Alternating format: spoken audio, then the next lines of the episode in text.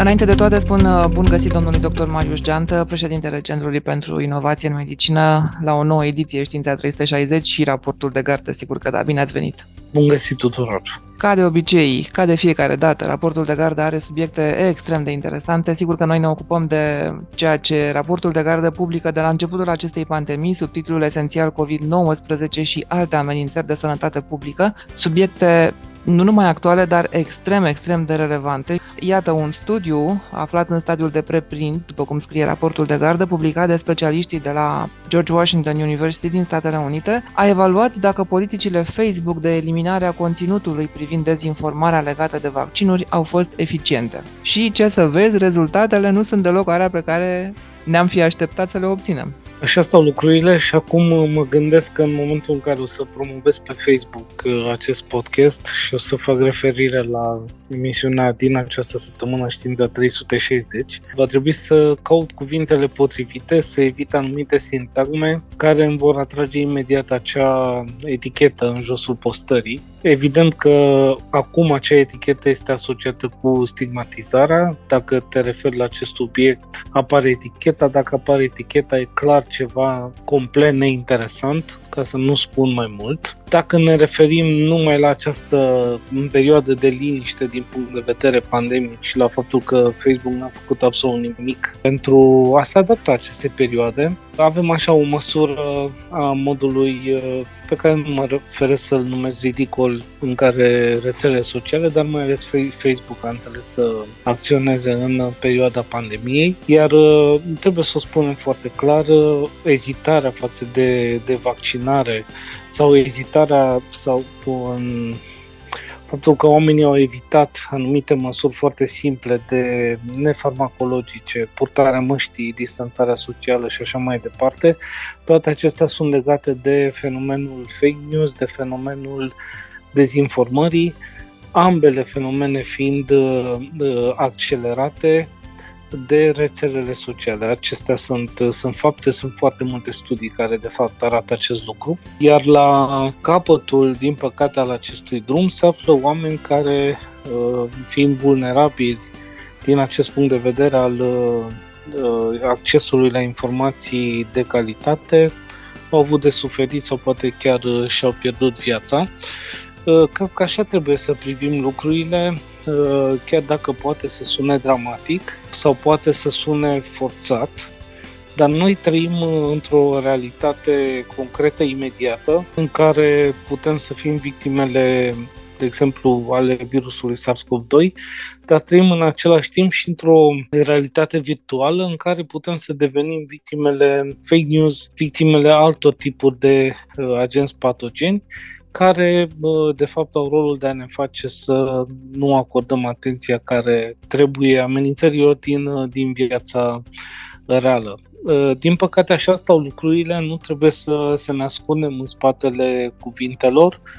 Am vorbit de multe ori pe parcursul pandemiei despre nevoia de a reglementa giganții de tehnologie, am vorbit și despre Google în aceeași măsură, pentru că, așa cum spuneam, acest conținut de tip uh, anti-vax sau oricum anti-știință încă de la început a fost foarte mult uh, favorizat de algoritmii uh, rețelelor de socializare. Nu spun că a existat o intenție. Asta vreau că... să spun și eu totuși că n-ar trebui să înțeleagă cineva de aici că noi acuzăm Facebook-ul de o rea intenție, ci așa Sigur, a fost nu... el proiectat la început. Exact, chiar uh, sistemul uh, care, care stă în spatele rețelei sociale, de fapt noi știm și e un lucru pe care l-a recunoscut și public uh, Facebook și anume că în ideea de a stimula interacțiunea, conținutul care are potențialul de a stârni reacții reacții emoționale, reacții de, uh, de ură, de furie. Acest tip de conținut a fost întotdeauna, indiferent de subiect, a fost prioritizat. În pandemie,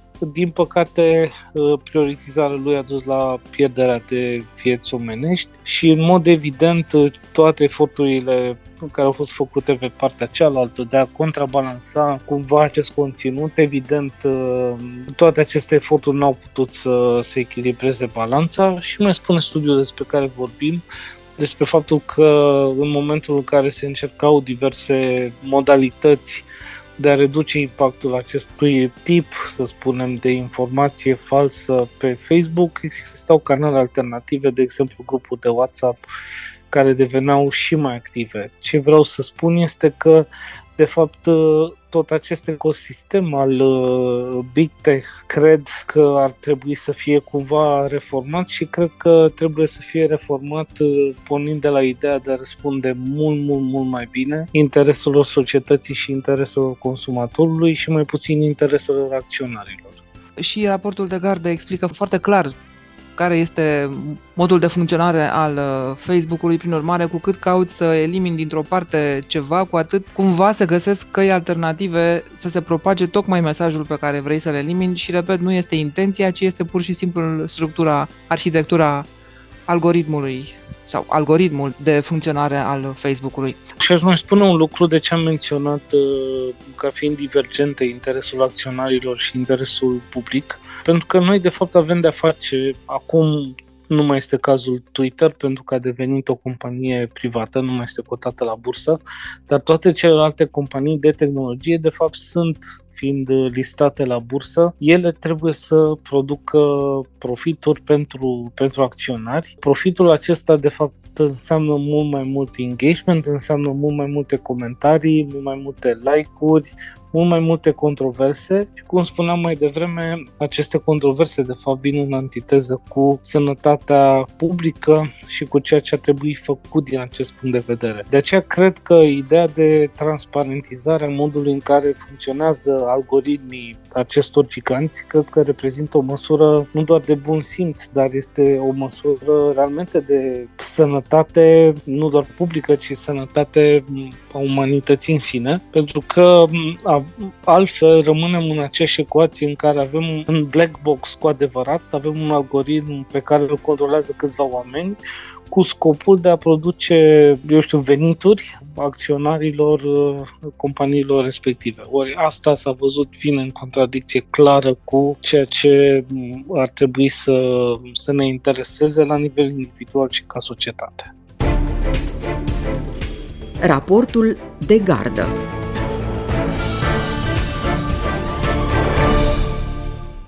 Și legat de impactul uh, știrilor negative inclusiv, de impactul dezinformării, într-un cuvânt uh, despre stres, pentru că asta se traduce. Raportul de gardă la Esențial COVID-19 scrie și despre ce înseamnă stresul ridicat în ceea ce privește agravarea simptomelor uh, long COVID post-internare.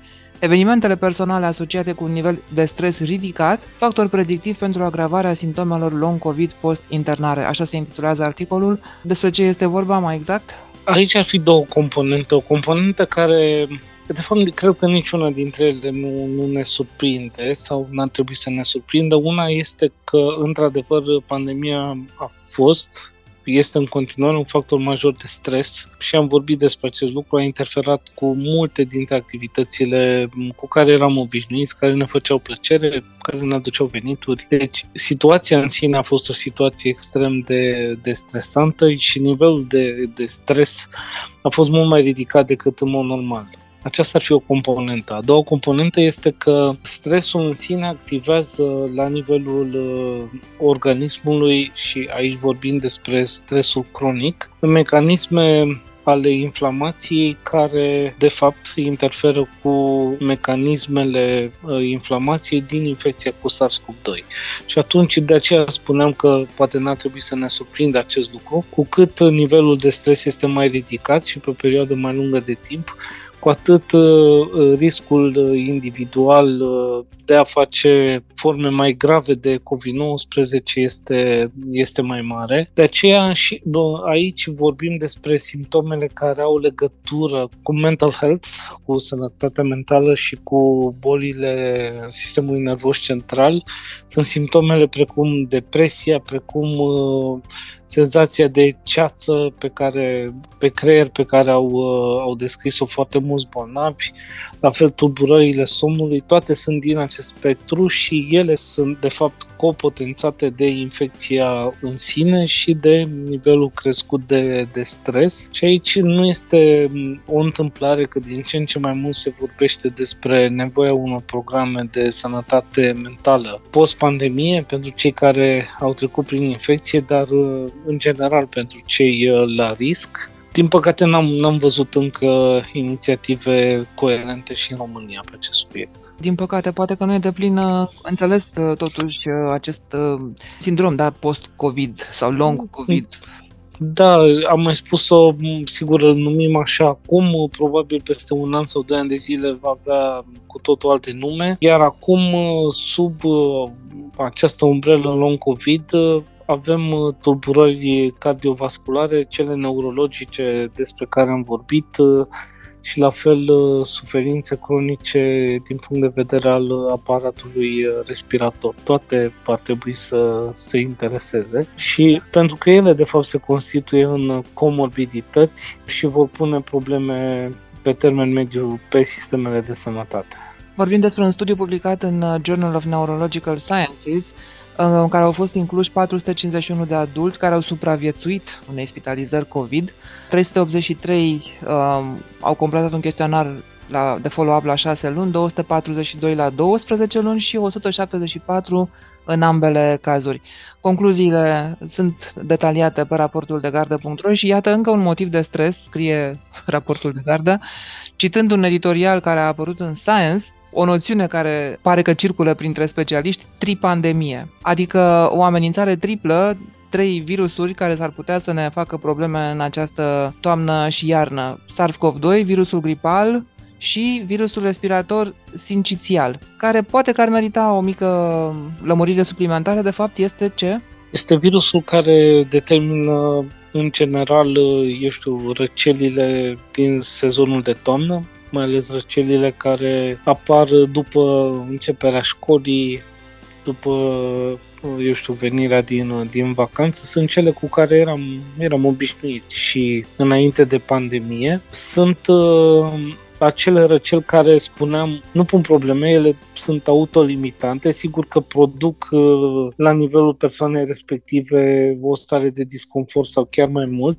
Rarul se complică, în general afectează multe persoane, virusul respectiv se transmite foarte mult, foarte repede și în, în comunități. Uh, există o suprapunere din ce știm din sezoanele anterioare între aceste infecții și infecțiile cu virusul gripal, dar sezonul de gripă debutează ceva mai, mai târziu, undeva la nivelul lunii noiembrie, decembrie, ianuarie, da, există o suprapunere și de când, sigur, avem în circulație și SARS-CoV-2, există și suprapunerea în timp și am văzut că fiecare sezon rece a fost însoțit de măcar un val uh, uh, pandemic. Există posibilitatea și aceste infecții cu, cu SARS-CoV-2 cumva în aceeași perioadă de timp dar ceea ce știm noi uh, din datele de până acum este că foarte rar uh, se asociază în același timp și la aceeași persoană o infecție cu virus gripal plus o infecție cu SARS-CoV-2, de exemplu. Sigur, ele pot să fie succesive. Poate o persoană să aibă o infecție și apoi celălalt tip de infecție, dar foarte rar se, se suprapun. De aceea,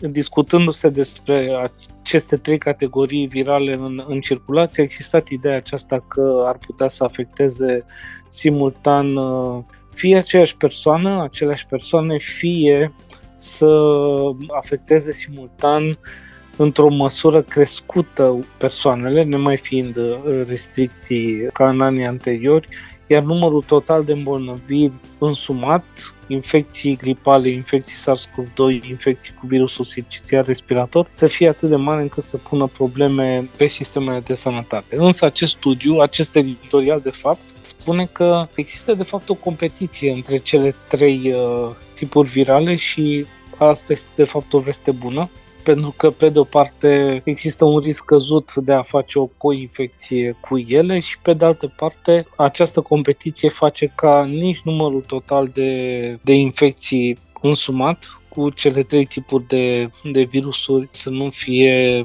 uh, foarte mare și de sistemele de sănătate să nu aibă foarte mult de suferit în, uh, în acest sezon. Este o veste bună, nu e neapărat neașteptată pentru că am văzut genul acesta de competiție între variantele virusului SARS-CoV-2 în, uh, și vedem și acum de altfel că în general este o variantă care domină și pare că lupta aceasta este și o luptă de clasă, să spunem așa, între diversele categorii virale. Oricum, uh, oricare ar fi virusul, eu rămân la mesajul de prudență și în acest uh, sezon. Prudență care poate să însemne de la vaccinarea antigripală sau anti-SARS-CoV-2 cu vaccinul actualizat până la măsurile nefarmacologice pe care le, le știm cu toții. Trebuie să mai spun un lucru și anume că dacă lucrurile vor, vor sta bine în următoarele luni și vom trece cu bine această iarnă fără a avea uh, un val sau valuri foarte mari sau variante ale virusului SARS-CoV-2 care să pună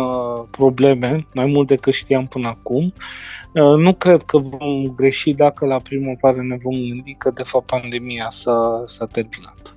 Da, uh, numai că cu siguranță cum vom putea ști? Ne vom uita retrospectiv și vom vedea că de fapt avem un număr uh, relativ constant de cazuri, că sunt variante ale virusului uh, care au tendința de a se stabiliza, că determină forme de boală care nu pun în general foarte mari probleme și în general este o situație din punct de vedere și medical și a sănătății publice, o situație care poate să fie, să fie controlată. Raportul de gardă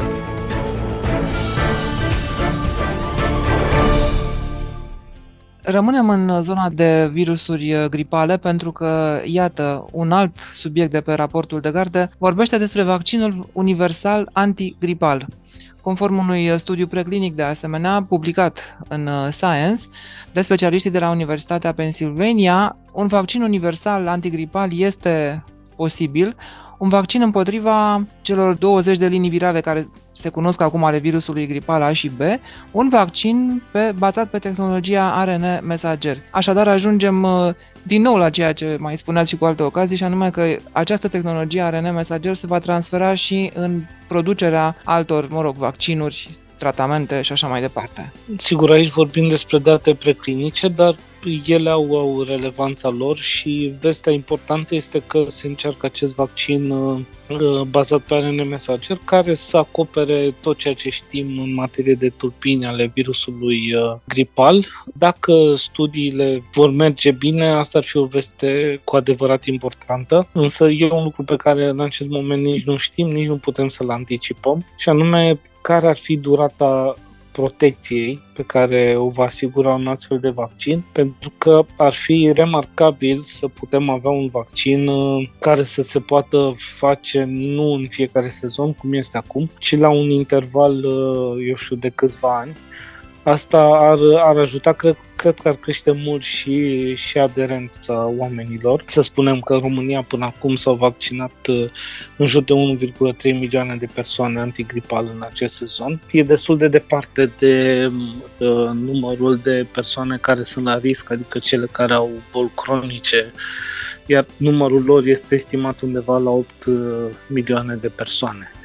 Deci rămâne în continuare această problemă a dorinței de a se vaccina, aderenței la vaccinarea oamenilor și probabil că tehnologii de acest fel, mult mai performante, ar putea să, să ajute da, sigur, așteptăm, așteptăm să vedem și mai departe cum vor arăta datele finale. Pe de altă parte, să mai spunem un lucru, că nu a ieșit din focus nici vaccinul uh, bazat tot pe ARN mesager, care ar putea să, să combine în același timp protecția antigripală cu protecția anti-SARS-CoV-2. Vom vedea și acest lucru. După cum, ca să revenim la una din știrile anterioare, există vaccinuri în dezvoltare bazate pe aceeași tehnologie și față de virusul sincițial respirator. Deci, iată, ne aflăm, uh, am vorbit mult în ultimele săptămâni despre oportunitățile pe care le-a adus pandemia din punctul de vedere al cercetării. Cred că acesta este un exemplu foarte bun despre cum uh, ceea ce am descoperit în pandemie, uh, cei mai mulți dintre noi, și anume platforma RNA Mesager, ar putea de fapt să ajute dincolo de SARS-CoV-2 și poate nu e lipsit de sens să ne gândim la un vaccin care să acopere aceste trei clase de patogeni despre care am vorbit astăzi, virusul gripal, SARS-CoV-2 și virusul sincițial respirator, dar se discută de asemenea și despre realizarea unui uh, vaccin pan-coronavirus, pentru că știm, în afară de SARS-CoV-2, există patru clase de uh, coronavirus care la rândul lor determină în general infecții ușoare. Un astfel de vaccin ar putea să, într-o zi, să ne protejeze și față de, de acele infecții. Esențial COVID-19 și alte amenințări de sănătate publică, o amenințare pentru sănătatea publică devine, iată, rujeola, și nu, nu e o glumă, devine într-adevăr o amenințare pentru sănătatea publică în condițiile în care a scăzut extrem de mult și îmi permit o opinie nejustificat vaccinarea antirujeolică. Vorbim despre un vaccin care este deja testat de mulți ani, prin urmare argumentul că este ceva foarte, foarte nou, netestat, neprobat, nu, nu rămâne în picioare, cumva încheiem buclar întorcându-ne la ceea ce înseamnă dezinformarea, pentru că altă explicație eu personal nu găsesc la ratele acestea din ce în ce mai scăzute de vaccinare antirujeolică, repet, împotriva unei boli pe care o cunoaștem deja, cu un vaccin pe care deja l-am folosit an la rândul, când, mă rog, n-a fost o amenințare pentru sănătatea publică rujeola. Exact, la asta, la asta mă gândeam și eu și sunt absolut uh, de acord cu, cu întreg raționamentul și în același timp mă gândeam că, uite, noi vorbim despre platforme avansate care pot să ducă vaccinurile la nivelul următor din punct de vedere al, uh, al acoperirii eu spun și al siguranței și al eficacității, dar uh, cu tot acest avans tehnologic la urma urmei trebuie să-i convingem pe oameni sau trebuie oamenii să se convingă să se vaccineze pe ei sau să-și vaccineze copiii.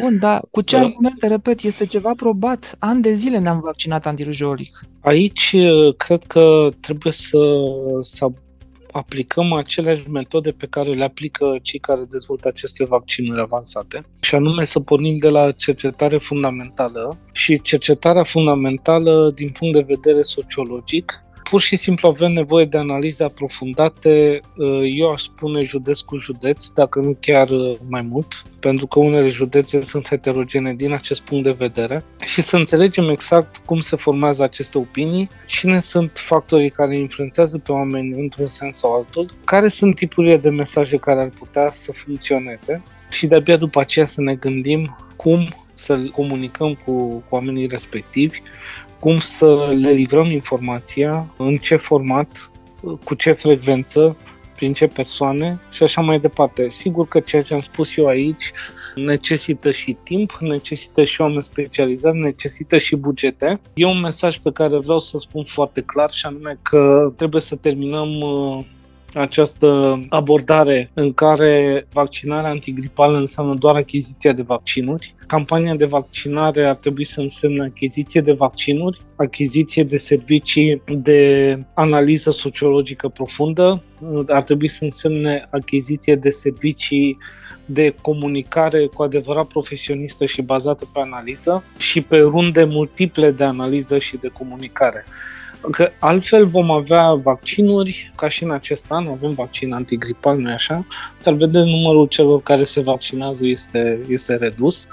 Iar revenind la știrea cu, cu vaccinarea antirujeolă, sigur, în România procentul de acoperire este undeva la 70%, recomandarea OMS este de 95%, vorbim puțin în spațiu public despre asta, iar această scădere este, cred, un efect sau și un efect și a campaniilor anti-vax dinamitate odată de eșecul campaniei anti-HPV de acum 15 ani și probabil că a contat și toată această experiență din, din pandemie. Pot să vă Dar, pe de altă parte, nu putem să-i părăsim pe oameni și trebuie să înțelegem exact de ce au aceste decizii. Și da, abia aștept să fiu contrazis.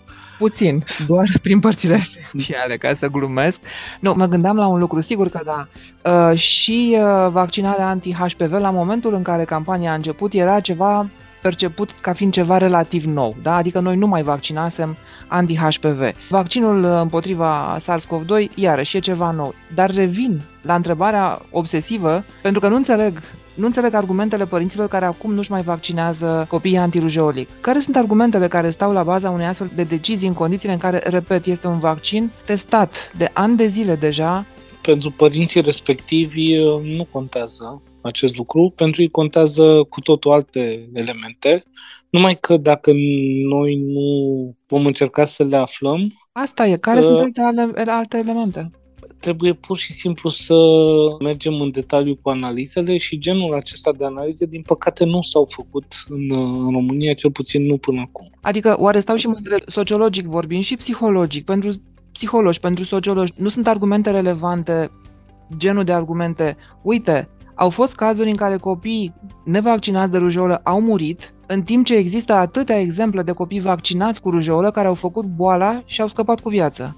Da, ar trebui să conteze, dar aici intervin uh, alți factori, de genul mie nu, nu mi se poate întâmpla, sau genul ăsta de, de argumentații de spun că noi, când zic noi, mă refer la societate, societate pe de întregul.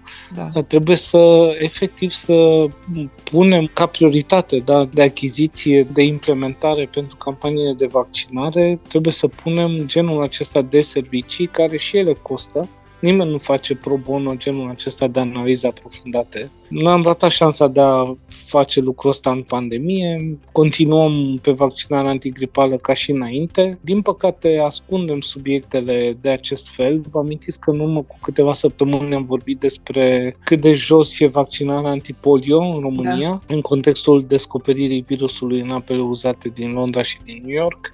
Deci sunt elemente pe care sau la care foarte mulți oameni nu au acces în materie de, de informație. Apropo de dezinformare și uh, fake news, aici nu vorbim despre dezinformare și fake news, ci vorbim despre faptul că aceste subiecte de mare interes pentru sănătatea publică nu există, de fapt, pe agenda, nu, nu există în spațiu public, exceptând, nu știu, câteva locuri, cum este și podcastul și emisiunea noastră. Nimeni nu, nu e interesat de asta. Dar sunt și medici de familie. Sunt medici de familie care promovează lucrul ăsta, care știu că asta trebuie făcute, nu? Cu siguranță da și aici um, este, este o idee pe care am auzit-o de la domnul doctor Gindovel uh, Dumitra, o idee care mi s-a părut atât de simplu de implementat pentru vaccinarea copiilor anti-HPV, dar cred că se poate aplica.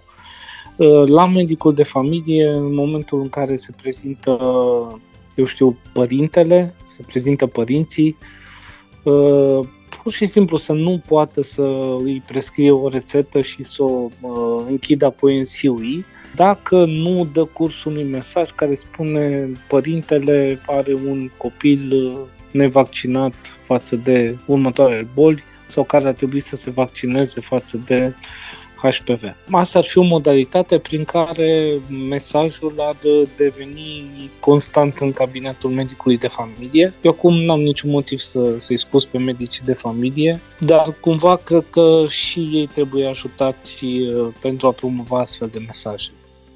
Da, o întrebare așa pe final și cumva la care mă gândesc, oricum de când a apărut vaccinul anti, anti-COVID, dacă am avea un uh, vaccin acum pe bază de tehnologie ARN mesager împotriva cancerului, oare ar mai exista reticențele astea? Mi-e greu să răspund că nu. Adică eu mă aștept și de ce, pe ce mă bazez. Sunt în continuare oameni care refuză tratamentele curente și preferă soluțiile miraculoase. Apelul la soluții miraculoase va fi tot timpul și vă amintiți că și în pandemie vaccinul era contrapus diverselor uh, intervenții sau uh, unele chiar medicamente, nu? Ivermectina, dacă ne amintim, fără da, niciun da, fel da. de dovadă, de fapt. Tot timpul uh, vor exista astfel de contrapuneri și aici nu vorbim despre... Aici cred că facem o greșeală ca lume medicală. Noi tindem să credem că dacă un studiu clinic arată foarte bine consistent, oamenii neapărat vor crede asta. De fapt, oamenii trebuie aduși la informația respectivă, adică trebuie create uh, canalele ca niște tranșee către ei în societate, adică da. fiecare e înconjurat de prieteni, de familie, are un anumit mediu, se uită la anumite posturi TV, ascultă anumite posturi de radio, are un anumit profil de oameni pe rețele sociale. Eu cred că trebuie să ținem cont de toate acestea. Bun, subiecte la care să ne gândim, la care să reflectăm, uh, despre care citiți în raportul de gardă, pe raportul de gardă.ro la esențial COVID-19 și alte amenințări de sănătate publică, firește în podcastul pe care îl puteți asculta și reasculta și sau reasculta pe raportul de gardă.ro, dar și la radioromaniacultural.ro. Mulțumesc foarte mult, domnule doctor Marius Geantă, ne auzim uh, săptămâna viitoare.